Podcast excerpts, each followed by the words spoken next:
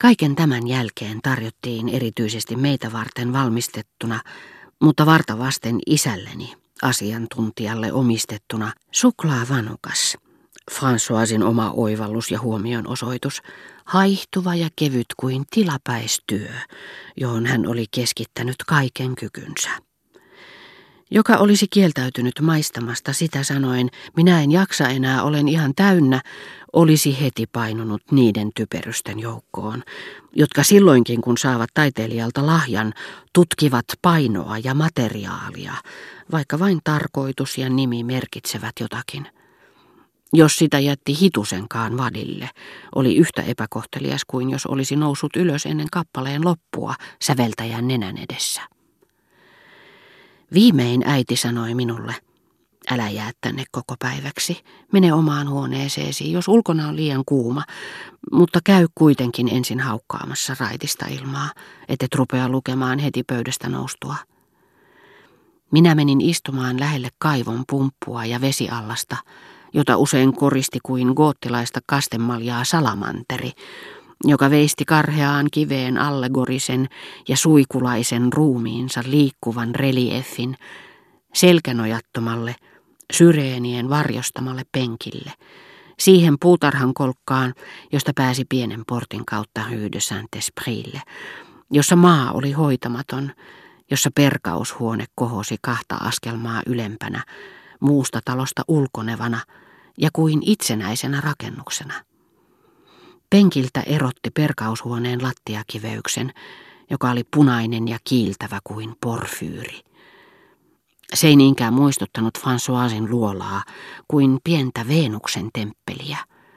Se pursui maitokauppiaan, hedelmä- ja vihannesmyyjän uhrilahjoja, ja usein myyjät olivat tulleet kaukaisistakin kylistä tuomaan viljelmiensä ensimmäiset tuotteet ja katon harjan seppelöi aina kyyhkysen kujerrus. Ennen minä en viivytellyt sitä ympäröivässä pyhässä metsikössä, sillä ennen kuin menin lukemaan, minä kävin pohjakerroksen pienessä olohuoneessa, jossa asui Adolf Setä, isoisän veli, entinen sotilas, nyt eläkkeellä majurina, ja josta silloinkin, kun avoimet ikkunat laskivat sisään lämmön, vaikkeivät auringonsäteitä, jotka harvoin ulottuivat sinne saakka, uhosi ehtymättä se tumma ja raikas haju, metsän ja kaukaisen kuningasvallan sekoitus, joka saa sieraimet haaveksimaan pitkän aikaa, kun astuu hyljättyyn metsästysmajaan. Mutta minä en ollut enää moneen vuoteen käynyt tuossa huoneessa, sillä Adolf Setä ei enää tullut kompreen, koska hänen välinsä minun perheeni kanssa olivat rikkoutuneet minun takiani ja seuraavissa olosuhteissa. Pariisissa kerran pari kuukaudessa minut lähetettiin katsomaan setää, kun hän lopetteli aamiaistaan arkisessa pikkutakissaan vierellään palvelija, jonka työasu oli violetin ja valkoisen raidallista jäykkää puuvillakangasta. Setä valitti muristen, etten minä ollut käynyt hänen luonaan pitkään aikaan, ettei hänestä enää välitetty. Hän tarjosi minulle marsipaanin tai mandariinin. Me kuljimme läpi salin, johon ei ikinä pysähdytty, jota ei ikinä lämmitetty, jossa seiniä koristivat kullatut listat, jossa katto oli maalattu sinisellä, joka oli jäljittelevinään taivasta, jossa huonekalut oli verhoiltu satiinilla niin kuin isovanhempieni luona, mutta keltaisella. Sitten menimme huoneeseen, jota sitä kutsui työhuoneekseen. Ja siellä oli seinille ripustettu sellaisia piirroksia, joissa mustaa taustaa vasten verevä ja ruusuinen jumalatar ajaa vaunuja. Seisoo pallon päällä tai tähtiotsassa, niitä, joita toisen keisarikunnan aikana ihailtiin, koska ne muka toivat mieleen Pompeiin, joita sitten vihattiin ja joita nyt aletaan uudestaan ihailla yhden ainoan syyn takia – vaikka väitettäisiin muuta, siksi, että ne ovat toisen keisarikunnan tyylisiä. Ja minä olin setäni luona siihen saakka, kun hänen palvelijansa tuli kysymään, mihin aikaan kuskin piti valjastaa hevoset. Setäni vaipui silloin mietiskelyihin, joita lumoutunut palvelija hievahtamatta varoi häiritsemästä, ja joiden aina yhtäläistä tulosta hän odotti uteliaana – Hirmuisesti epäröityään setä viimein lausui poikkeuksetta nämä sanat. neljännestä yli kahden, jotka palvelija toisti hämmästyneenä, mutta vastaan sanomatta, neljännestä yli kahden. Hyvä on, minä ilmoitan.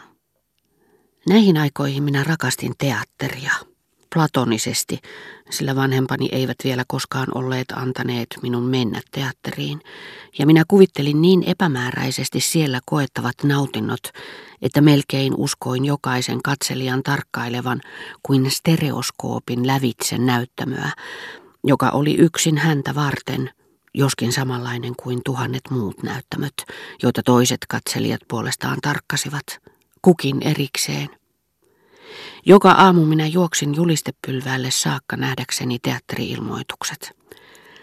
Maailman pyyteettömimmät ja onnellisimmat olivat ne haaveilut, joita jokainen teatteriilmoitus minussa herätti, ja niitä säätelivät otsikon sanoihin erottamattomasti liittyvät mielikuvat, ja vielä kosteitten, liiman pullistamien julisteitten väri, jota vasten otsikko erottui jollei nyt ottanut vertailukohdaksi niin outoja kappaleita kuin Le Testament de César Giraudot ja Oedipe Roi, jota ei ollutkaan painettu operaakomikin vihreälle julisteelle, vaan Comédie Françaisin malvanväriselle julisteelle, niin Diamant de la Couronnen valkea säihkyvä töyhtö ja Domino Noirin siloinen mystinen satiini olivat niin erilaiset kuin ikinä olla voi – ja koska vanhempani olivat sanoneet, että kun ensimmäisen kerran menisin teatteriin, minun pitäisi valita jompikumpi näistä näytelmistä, niin minä yritin syventyä vuorotellen kummankin otsikkoon,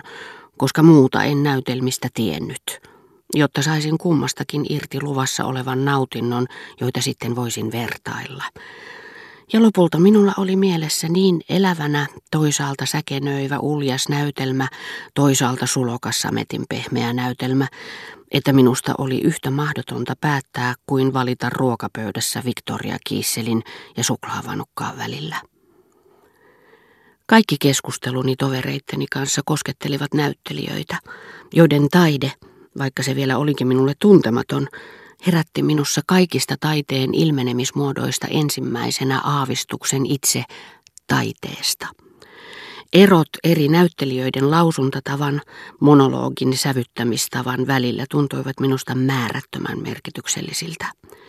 Sen perusteella, mitä minulle oli kerrottu heistä, minä sijoitin heidät paremmuusjärjestykseen, listoihin, joita hoin kaiket päivät, jotka lopulta pinttyivät aivoihin, ja joiden loukkaamattomuus alkoi tuskastuttaa.